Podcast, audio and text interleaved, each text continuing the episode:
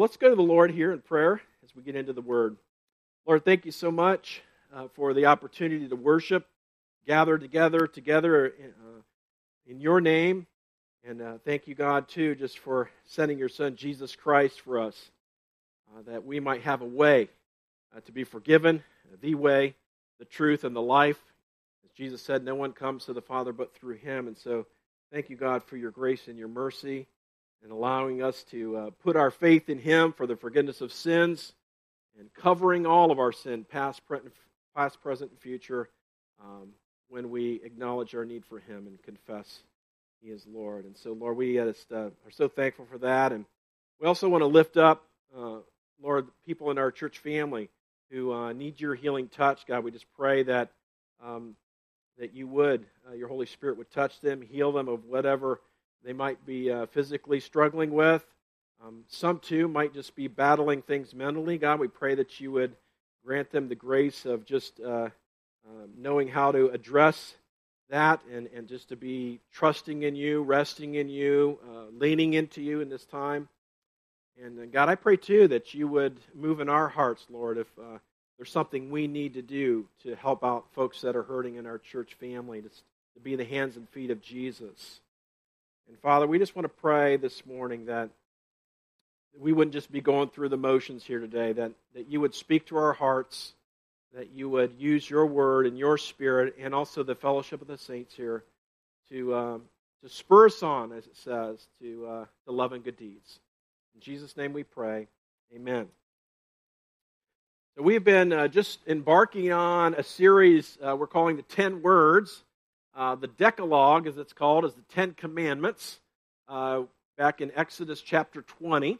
And uh, what we want to do is, and we're, we started just last week, we started going through each one of the, the Ten Commandments to explore what is it that God was uh, not only prohibiting in some cases, because a lot of times He says, you know, don't do this, but what's the flip side of that? Is what would be the reasoning for that command?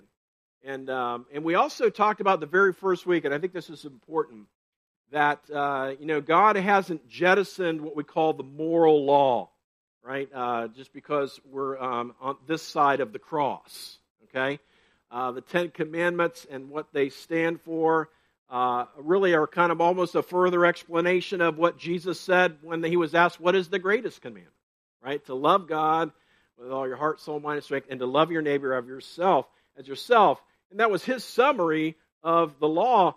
But really, the Ten Commandments are just a little expansion on that. So, um, but also, and I'll, I'll try to remind us of this every week, you know, following the Ten Commandments does not make you a Christian, or trying to, okay? Um, it's important for us to realize when uh, God's people got these Ten Commandments. They got them after they were delivered after they were saved out of slavery. Okay? So it's after they are uh, delivered, and he gives them this is how I want you to relate to me now that I've saved you. This is how I want you to relate to each other. And so this is how we need to see it as believers in Jesus Christ. We don't obey these commandments so that we can be saved or be made right with God. The only way you get right with God is by putting your faith in Jesus Christ and accepting his sacrifice for you to forgive you um, what he did on the cross there. And so that's how you are, become a Christian. And then God says, Now that I've saved you, this is how I want you to live. This is how I want to, you to relate to me. It's a very similar thing that was going on there uh, with Israel, but now having a New Testament, uh, in a sense, uh, application after Christ. So don't think that um, doing things, these things is going to make you right with God. This is how He wants to live uh, how he wants us to live and, and relate to him and relate to each other, the other side of the cross, that we've put our faith in him. All right? Um, one of the habits we have as a church is occasionally we stand for the reading of the Word of God. So if you if you are able to, uh, why don't you stand uh, with me? Uh, if you're not able to, that's fine. You can just wa- uh, read the Scripture while you're sitting there. But I'd like for us to read it together aloud. Let's hear the Word. Let's hear the reading of the Word together. Let's read together. God spoke all these words, saying, I am the Lord your God, who brought you out of the land of Egypt, out of the house of slavery. You shall have no other gods before me. You shall not make for yourself a carved image, or any likeness of anything that is in heaven above, or that is in the earth beneath, or that is in the water under the earth. You shall not bow down to them or serve them, for I, the Lord your God, am a jealous God, visiting the iniquity of the fathers on the children to the third and the fourth generation of those who hate me, but showing steadfast love to thousands of those who love me and keep my commandments. This is the word of God. Please have a seat. So this week we're uh, focusing in on verses 5 and 6, or 4 to 6, where it talks about not making any graven images, no idols. Okay? And um, so what we want to talk about is it just kind of dive in a lot, look about well, what is that, and then why is that? Why would we have this commandment? Why would this be important? Okay? And so let's take a look at this. What about what is it about this second commandment? Well, um, I mean, it's pretty simple right? When you read it, he's telling us not to make images that represent God in any form, right? He's, he's saying, listen, I don't want you to make uh, some kind of a physical representation of me. And also, I think an application is that I don't want you to have these mental images that you try to conjure up of me either. Okay? Uh, he's, you know, and it's okay to have these analogies like we get in the scriptures, like God is like a father and all that. And I think that's fine. But, you know, uh, if you need some kind of an image to connect you with God, God's saying that's a problem. Okay, that's a problem. Okay? Uh, and so he's prohibiting that. So we're not to worship images of any kind. Uh, I wanted to share uh, this quotation uh, for you from Pastor Kevin DeYoung. It says, the, the second commandment is God telling us not to make images to represent God in any form. We are not to worship images of any kind. The second commandment does not intend to outlaw art or painting or aesthetic considerations. The tabernacle displayed angels and palm trees. The ark uh, will have cherubim, and God Himself gave the Spirit to Bezalel and Oholiab that they might be skilled artists and craftsmen. So God's not against art. I guess that's the point. You know, you can go overboard here, but the, the key is is we're, we're not to make any kind of an image that we're using to represent God, saying, This is our God. Okay? Um, he's chosen not to, to do that. He wants us not to do that whatsoever. All right. Uh, he continues on here. Sorry, I forgot. He has says something more. He says, God is not against beauty. What he prohibits is infusing any object with spiritual efficacy. And he goes on to explain what that means as if man made artifacts can bring us closer to God, represent God, or establish communion with God. I think that's really the essence of it. He's saying, listen, uh, if you rely on some object or painting or something for you to bring you closer to God, then this thing is starting to represent God for you, and this would be a violation, he's saying, of the second commandment. Okay? All right, so this is really kind of, uh, you think about it this way. The first commandment that we got uh, he's saying is worship me alone. And the second commandment, he's saying worship me this way. Okay, that's how they really relate. Um, and some faith traditions actually put these two together as one commandment. Okay, because they are related. Right, but just think about this way: the first commandment is to he's God saying worship me alone. Right, it's not God and somebody else. You don't try to incorporate a little bit of Jesus and a little bit of Buddha and a little bit of this. No, he says me alone, the one true God. Uh, and so on. So he wants us, he, in this commandment, he's really telling us how he wants us to worship him. Okay, now, let's take a look at uh, uh, some of the, the reasons. What, what are some reasons that God would have us uh, not try to make any kind of a representation of him? Well, the one is, and I'm going to spend a good bit of time on this. This is going to be like we're sitting down with our theological uh, hats on for a second, okay? This is an important aspect, and you may not have thought much about this, but it is somewhat, it is definitely related to this commandment. You know, and this is this is the truth here. What, so why would God prohibit making these images that represent Him? One is that God is spirit. Okay, God is spirit, and to create images of Him takes away from His true nature. Okay, so I don't know if you've thought about that, but God is spirit, right? He doesn't have a physical body. Um, and, and, that is true. And we can see this uh, in the scriptures. So here's some uh, passages in scripture. 1 Timothy 1 17 uh, says, To the King of the ages, immortal, immortal, invisible, the only God, be honor and glory forever and ever. Amen. So that verse alone says God is invisible. He's spirit, right? And then we have here in John chapter 4 when Jesus talks to the woman at the well, right? And they start talking about uh, worship and so on.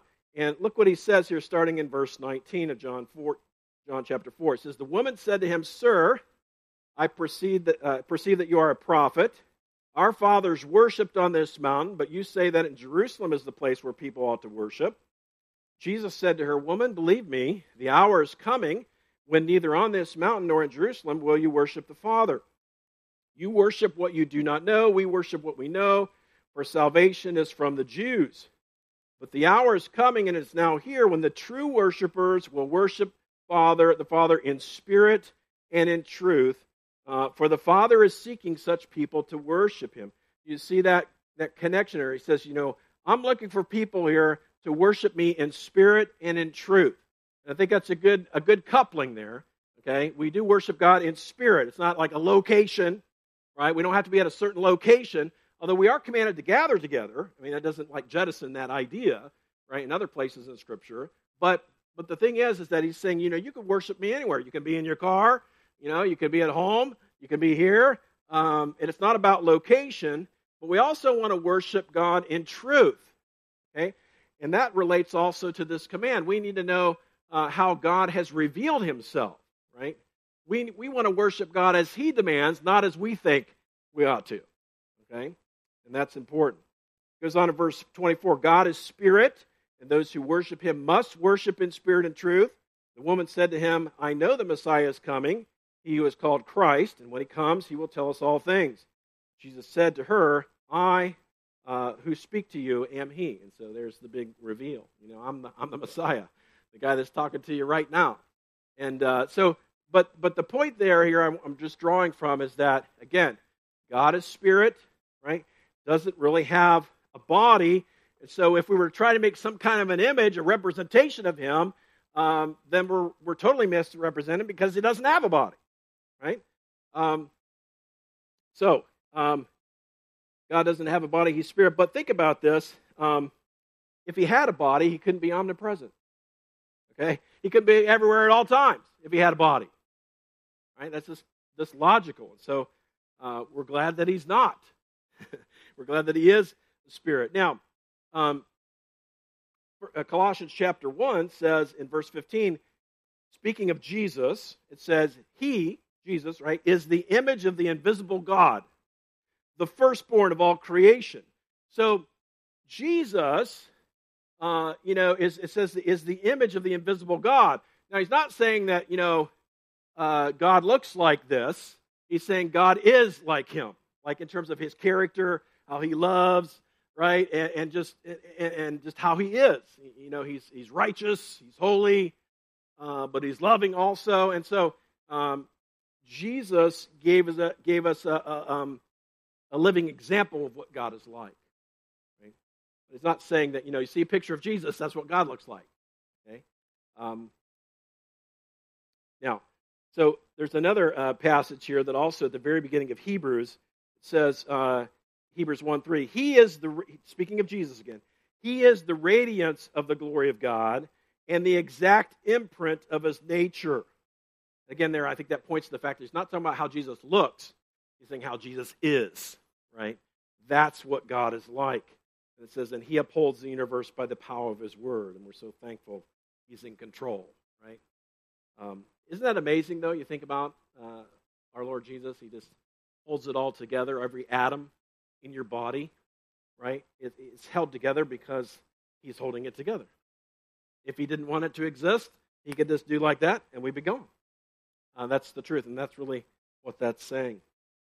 Okay, now, but if you read your Bible a little bit, you find places where God kind of says, you know, it talks about his right arm and that his eyes are, are, are looking to and fro throughout the earth. And so we might be a little confused, like, well, does he have a body then if he kind of describes himself this way? Uh, these are good questions. Okay, so um, what I want to do now is, is we're going we're gonna throw out a big word I don't use every day anthropomorphism. Say that five times fast. You know, anthropomorphism. And, and uh, that actually comes from uh, two parts of a word. Anthros means man, right? And morphe means form. So the form of a man, right? And so um, God will often refer to himself and, and, to describe kind of what he's like by using this kind of uh, word description, right? And I've got some examples here, right? It says, He sets his face against e- evil. And I got the references. The Lord will make his face to shine upon you. Uh, he stretched out his, he stretched out his hand. Other examples God scattered enemies with his strong arm. He stoops down to look on the heavens and the earth. He keeps his eye on the land.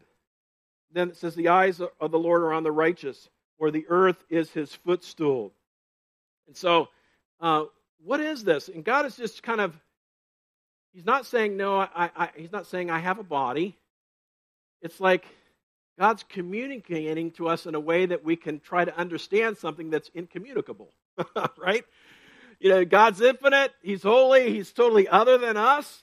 But the, what He does is, uh, when, he, when He wants to try to convey something to us that we would get, He would kind of describe Him like as a father or have some certain attributes that we would get. Does that make sense? But it doesn't mean He actually has a body. All right, so uh, there you got your little theology lesson for the day. Okay, just anthropomorphism. When you see God describe Himself, uh, you know, having like a body, then you know, okay, well, He's trying to convey to me what He's like here. But it doesn't mean He has a body because we know clearly it said that He's the invisible God, right? Okay, so that's one reason why it's important for us, you know, to uh, for us to see why He would command us. Because anything that you would try to make, and, and think back to uh, shortly after they're given the Ten Commandments, what happens? They totally blow the first and second commandment while Moses is back up on the mountaintop. Right? They make that golden calf. Right? And um, and so one of the things, then you think about this, why a golden calf? Well, there's some debate on that. Uh, one is that some people think that well, they're just trying to import some of what they learned in Egypt, worshiping uh, these animals. Or another take is, uh, and we don't know, okay, for sure, but I'm saying another take is that they thought, well, hey, a, a young bull exhibits strength, and our God is strong. He delivered us, right?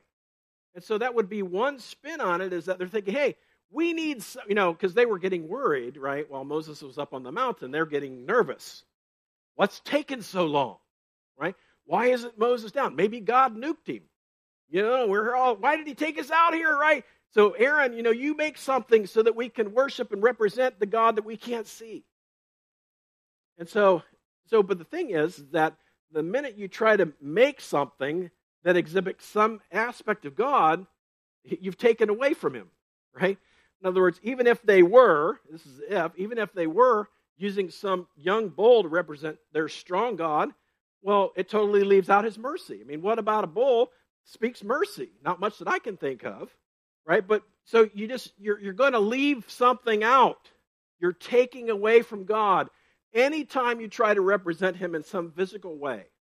Okay? And I think this is important to see as one of the reasons here now, I wanted to read from you. There's a book. Um, uh, it's it's by H.B. Charles Jr. called On Worship. Just read for you just a short selection here with something he mentions about this about the Western Church because it's so oftentimes we think that we don't have. You know, you look around, we don't have any images of God around here. Okay. Um, but maybe we are guilty of idolatry sometimes. And so listen to what he has to say. He says, Many Western contemporary Christians are ancient Hebrew idolaters in disguise. We make symbols for God. Then we make gods of our symbols. He says, We profess to worship the God of Abraham, Isaac, and Jesus and the church. Now listen, hear what he says. We actually worship the God of our cause. Pick some cause, a good cause, and then make that the focus. Make that God. Or he says, uh, he says, or, or uh, we worship the God of our understanding. You know, we'll say things like, well, I kind of like to think of God like this. Like, well, that's fine as long as it's in Scripture and God tells me that's what He's like. Because otherwise, you start thinking, I like to think of God like, and then fill in the blank. You made up God. That's, that's a God you made up. Okay? Um, and we worship that. And then he says, we actually worship the God of uh, our experience, or the God of our race, or the God of our nation, the God of our comfort, or the God of our success. And we make those central. Right? Um, he goes on to say, he says, um, there are two primary ways finite man seeks to know the infinite God by imagination, which we don't want to go there, okay, uh, or revelation. And he's basically making the point that we need to worship the God, God as he reveals himself in Scripture, not as we imagine him up here. That makes sense? Because otherwise, we're, we're, we're, we're, conjuring up these mental images that may uh, that is not how he has told us how he is. And so, I think this is just a good case for us to remember that we need to be uh, students of the Word of God.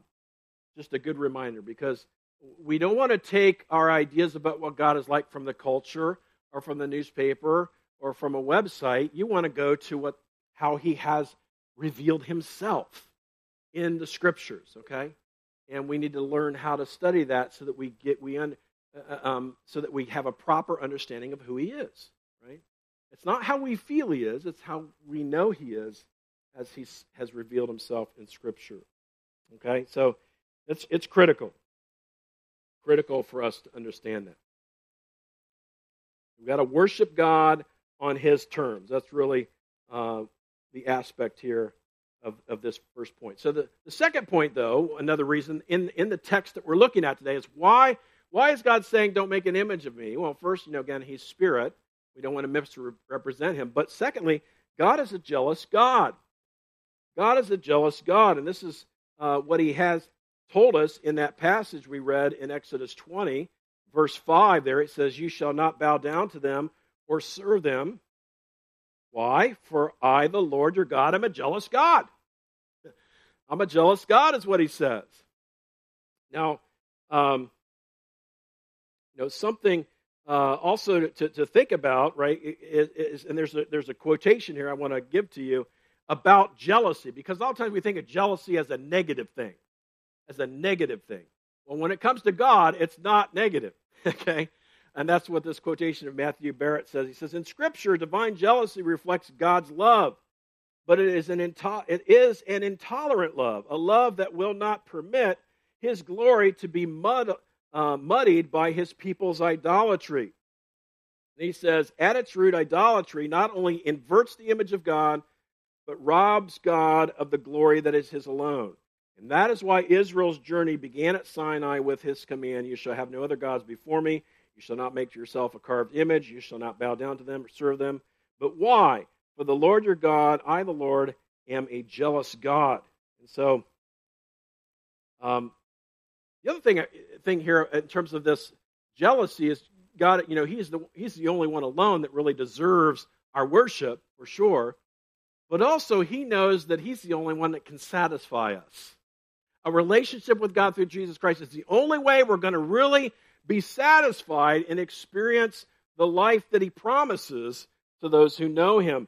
And I wanted to just, uh, I don't have these verses up here, but let me just share with you a few scriptures that really encourage us that our satisfaction uh, in life can really only be found in a relationship with God. All right? Uh, so it says in John chapter 6, 35, Jesus said to them, I am the bread of life. Whoever comes to me shall not hunger, and whoever believes in me shall never thirst. I mean, that's a, those are wonderful promises. And this is speaking spiritually. You'll never you'll never thirst spiritually again. You'll never hunger thirst uh, hunger spiritually again. I will satisfy you, right? But what we start to get, um, but the problem is when we start to get off uh, and and start chasing something else, thinking that that will satisfy something in our life that we that we need. And God's saying, No, I'm the one ultimately. Okay, I'm the one ultimately. And so, and then he says in Psalm 107, verse 9, it says, For he, meaning God, for he satisfies the longing soul. Think about that, you know. Are you here this morning longing for something? Are you longing? For, you feel like there's something missing. Maybe it's God. right? Maybe it's that you, you don't have a relationship with God through Jesus, and that's why you're here. And He's like, hey, this is it, man. This is what you're longing for. Okay, and I want to say this, you know, uh, I'm, I'm not going to sit here and tell you if you put your faith in Jesus, your life is just going to go great. You'll have no problems. Okay? Because that, that doesn't exist. That idea does not exist. Jesus said, in this world, you will have troubles. You'll have trivial, you'll have trials, you have difficulties. But when you've got the Lord with you and He's helping you walk through those difficulties, you will be satisfied. Right? He, he is what we all long for, whether we want to acknowledge it or not. So I just want to encourage you this morning. You come this morning longing for something, the Lord is it. He's the one that can meet your every need okay, and satisfy uh, whatever it is you need. He goes on to say in Psalm 22, verse 26, The afflicted shall eat and be satisfied. Those who seek him, meaning those who seek God, shall praise the Lord. May your hearts live forever. And then Psalm 16:11, in your in your presence. So in the presence of God it says there is fullness of joy. At your right hand are pleasures forevermore. That's speaking of a relationship with God. Right? You want to experience uh, it like it says there, pleasures forevermore, fullness of joy even in the middle of grief and in the middle of difficulty, knowing God through Jesus is the only way that's going to happen. Not some self help book, right? Not some guru. Okay, just Jesus, knowing Jesus. Okay, and um, and I just think this is this is, linked to this second command. Is that you know he's saying I want you to not try to make some kind of an image here, because I don't want you to take away from me, and and, and that thing start to replace me. Right? That thing start to replace me. Even if in the beginning you feel that it helps you connect with God. Now, lastly, uh, and it has this is mentioned explicitly in the passage, is uh, another reason why God would say this is He says uh, our incorrect worship of Him can negatively impact future generations. I don't know if you caught that in uh, those few verses in Exodus 20. So just think about this. Uh, and this, this, this should speak to all of us who are parents. Um, this should speak to us uh, uh, as a church. Like it's important to, to make sure we get it right. Like meaning that we, we convey an accurate understanding of who God is. Okay? As laid out in the scriptures in verses 5 and 6, back there in Exodus 20, here's what we, here's what we read. You know, you shall not bow down to them or serve them, for I, the Lord your God, am a jealous God. Listen to what it says visiting the iniquity of the fathers on the children to the third and the fourth generation of those who hate me. Okay, now I think it's important here to realize that, the, the in a sense, the, the, gener- the people he's talking to, the parents he's talking to, hate him. Okay, they're, they, they, they have, they're they're not righteous people. Then it says, but showing steadfast love to thousands of those who love me and keep my commandments. And some people, when they read that verse 5, I'll back up here, think that, oh, oh, that means that, you know, God's going to punish kids for their parents' sins. No, that's not what he's saying. Okay? Think about this.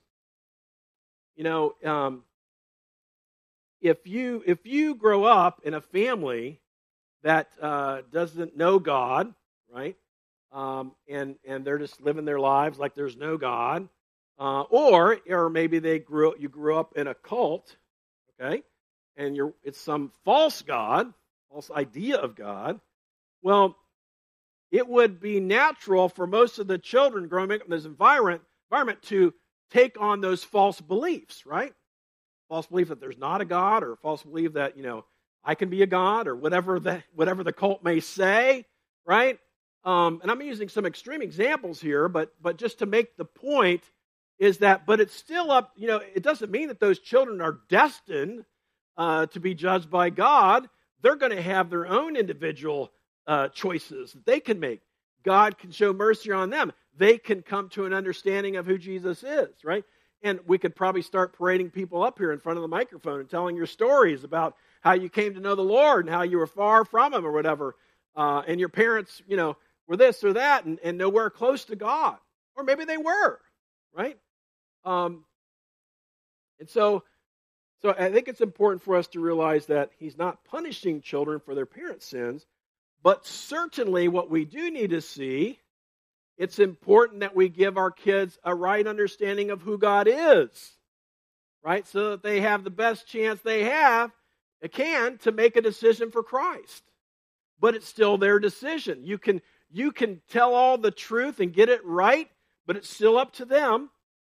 Okay, it's still up to them to receive it, right? Uh, and that's the hard thing as a parent, is it not? If you have parents that are launched out into the world, is you haven't any control you thought you had, it's totally gone, right?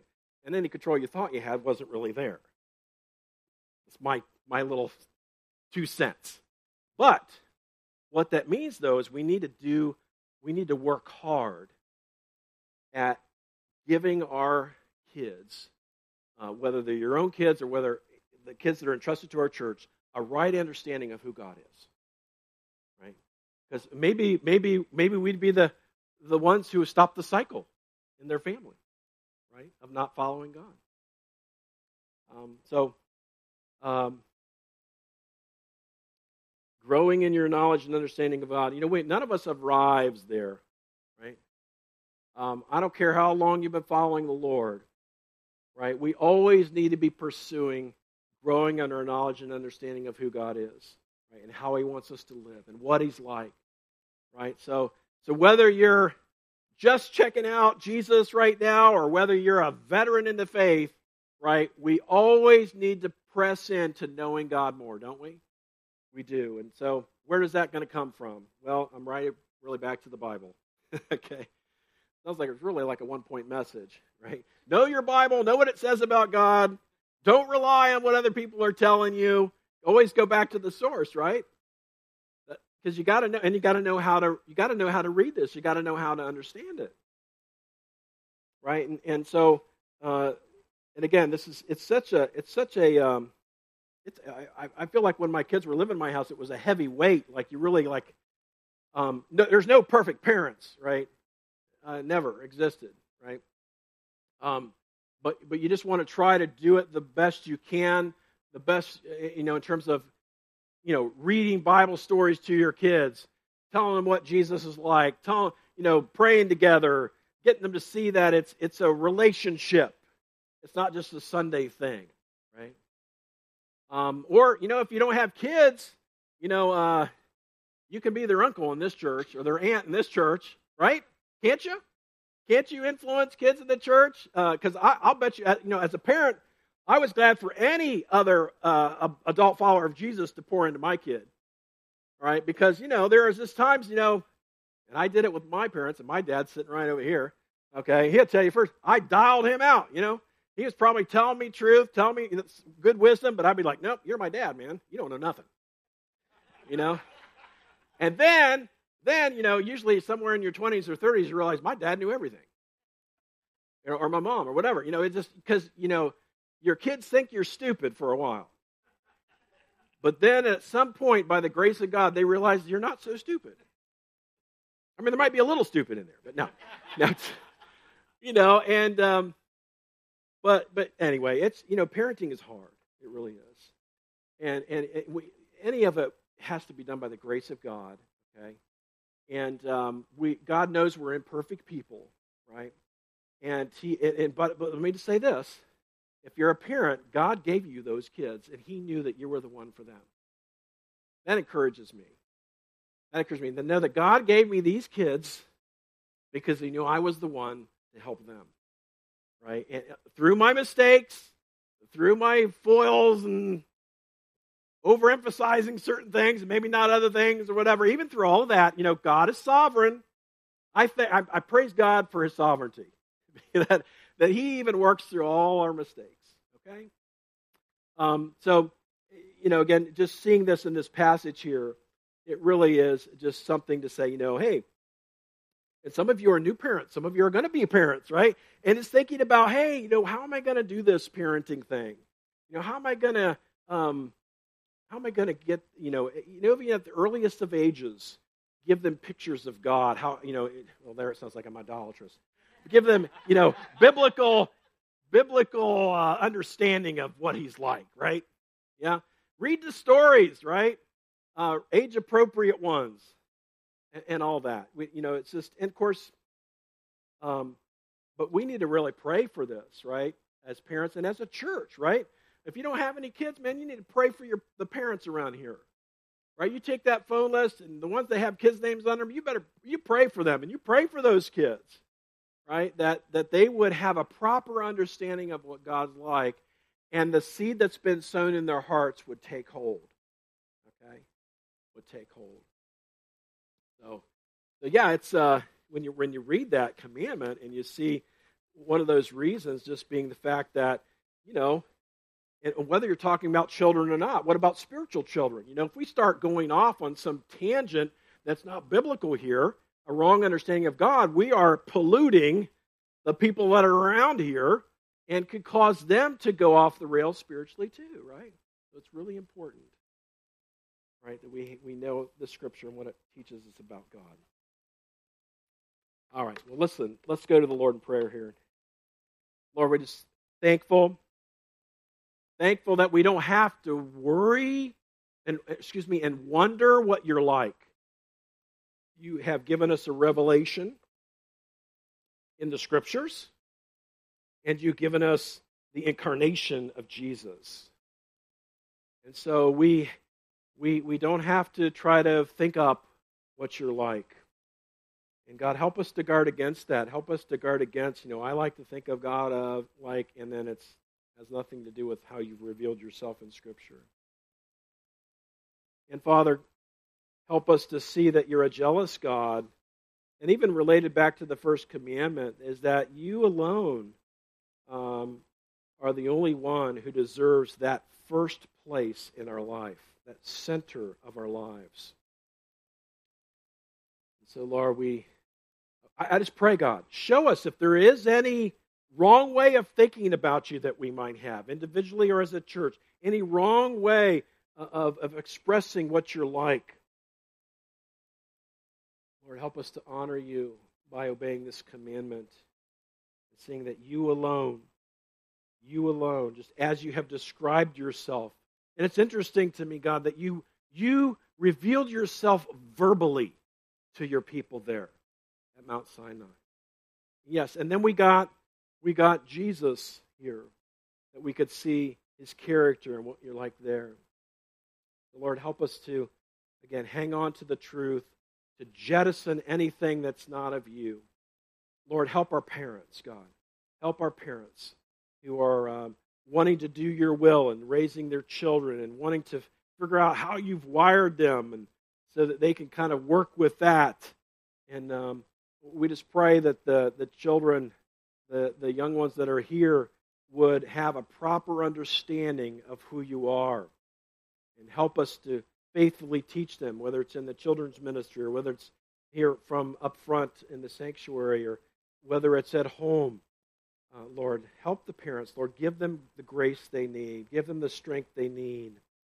It's such an endurance, an endurance uh, race raising children. We pray that you would help them and help us to be those spiritual aunts and uncles, to pour into them and to uh, minister to them as well.